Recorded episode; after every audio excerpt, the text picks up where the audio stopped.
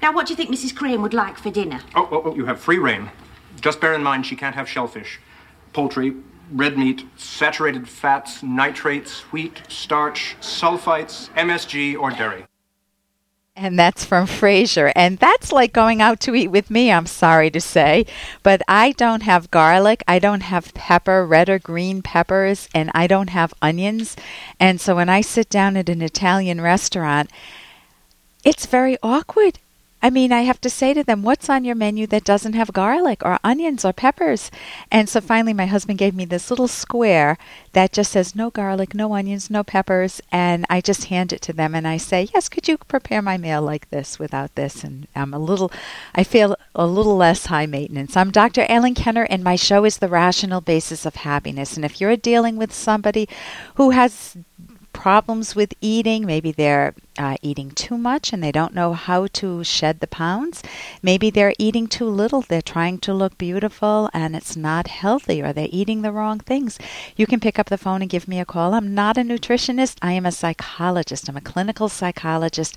And that means you can also call me with any concerns you're having in your personal life, whether it has to do with your hubby or your kids or friends um, or yourself. And right now, I want to turn to the phones and welcome Meredith. Meredith, you're dealing with a separation? I am. I'm getting ready to, unfortunately, have to deal with one, and this has been an exceptionally hard day. I've, I've just, I have fought this separation for, I don't know, five, six months now, and don't think that what I've been doing is working, considering the fact that I'm probably getting ready to start packing as I hang up the phone with you. Okay, so yeah. the, just give me a little more background information. Are you separating for from a marriage? Yes, 13, 13 years. 13 and, uh, years, kids? One. How old? 14. A 14 year old girl, yes, a boy? A daughter. A daughter. Okay, and it sounds like you're not the one that's initiating the separation. No, I'm not. Um, long story short, and it sounds so ridiculously silly, but um, my husband and I we were arguing one day, and um, really didn't argue that much, but we were arguing that particular day, and I was just very angry and uh, said something that I probably should not have said, um, and he really took this personally and I really didn't mean it personally. I think I was saying it out of anger, and also said it just basically to get the attention that I felt like I, any attention at that point would have been better than none. Yeah. And and and said it out of anger and out of an attention getting moment. And boy, did I ever mess up. And and uh, you know, his words were, "I don't know why you would say that to me look at all that we've been through and look at all that I've done for you. And I think that just about does it for me. And he meant it. he meant it. And I have begged and I have pleaded and I feel like I don't, I, I feel like I don't even have any self, um, left. I mean, I, I, I self-esteem. I, I mean, I've done everything wrong. Instead of probably giving him the space that he probably needs, I've dug in and, and said, I'm not leaving if you want a separation, you go get one. But we just built a new home, and we've got the lake house that we've always wanted, and we have a child that depends on her mother and her father being together, and I'm not going anywhere. and he is just really, you know, it's getting to the point to where I am going to have to leave, and um, or somebody is, and I'm just not handling it well at all. Understandably. So it, it, was that just the tip of the iceberg when you let go? I'm not sure if you want to share what you said or the ballpark of what you said. So well, I, have... I don't think I mind at this point. Um, it was really ugly. I, my words were, "How does it make you feel to know that your wife hates you?" Okay, so you told him you hated him. I did. Yeah, yeah. and uh, I would like to just do a little sidebar. Um, I once went to a conference on love, and one of the speakers talked about marital hatred. And he says, You know, when I bring up the topic of marital hatred, nobody in my audiences has ever come up and said to me, Why do you say hatred? Right. Because so many people feel such a range of emotion in a close a relationship like that, especially for 13 years, yeah. that it's a rare couple that doesn't experience some hurt, some anger, some intense feelings of it's not fair. And if they don't have communication skills, if they don't know how to express that and they hold it in, it can build and it's very common for people to feel that. But however he took it, it sounds like it was very profound, very cutting for him.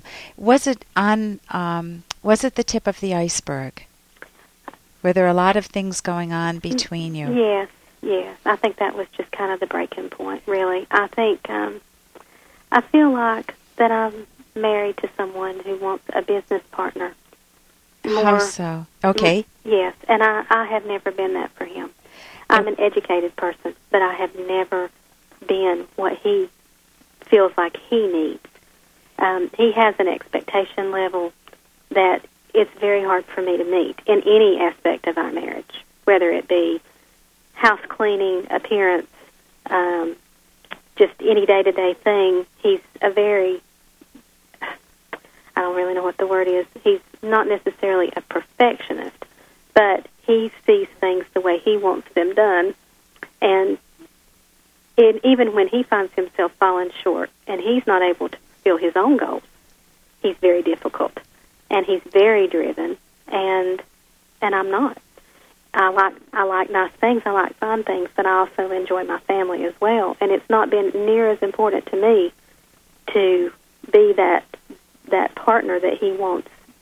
His idea to me is in a marriage is, is you know, when he says I need some help financially, well, I could I don't feel like I could ever really give him financially what he really feels like he expects and that's been a very big big issue in our marriage. And um, he has a mother that is a wonderful, wonderful person, but she's everything that I'm not. And and I think that he does. Maybe if it's a subconscious thing, I think he holds me to that level, and oh. I just don't meet it. And so it sounds like you're wanting a divorce. It sounds like he, it, I mean, if you look at it from his perspective, you're going to feel very inadequate. It sounds like you both have a different pacing to life, different goals, and you've been chronically living with somebody who mirrors you back as you're not good enough.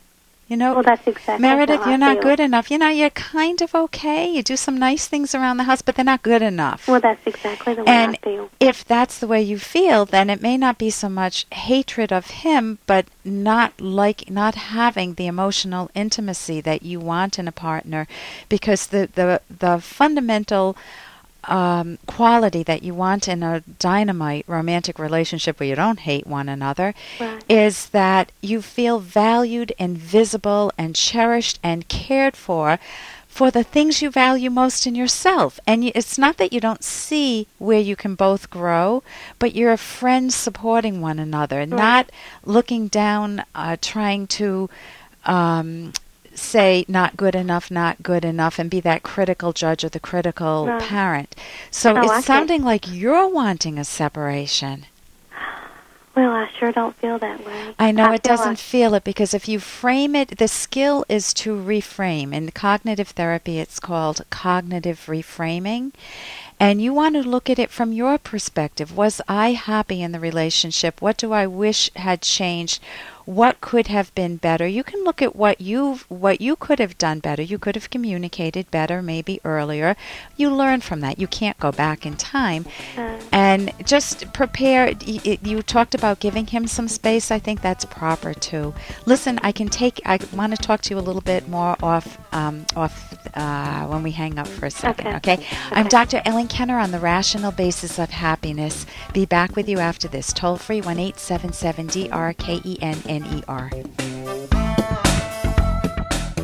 Here's an excerpt from The Selfish Path to Romance by Drs. Kenner and Locke.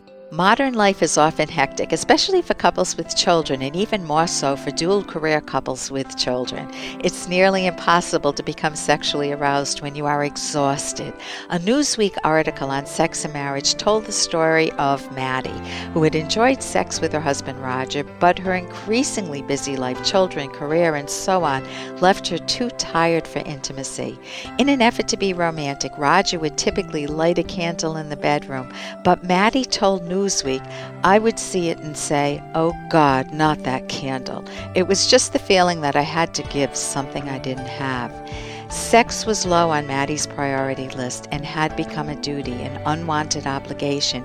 Being intimate out of self sacrificial duty when you're tired is guaranteed to take the joy out of sex. Download Chapter 1 for free at drkenner.com and at amazon.com.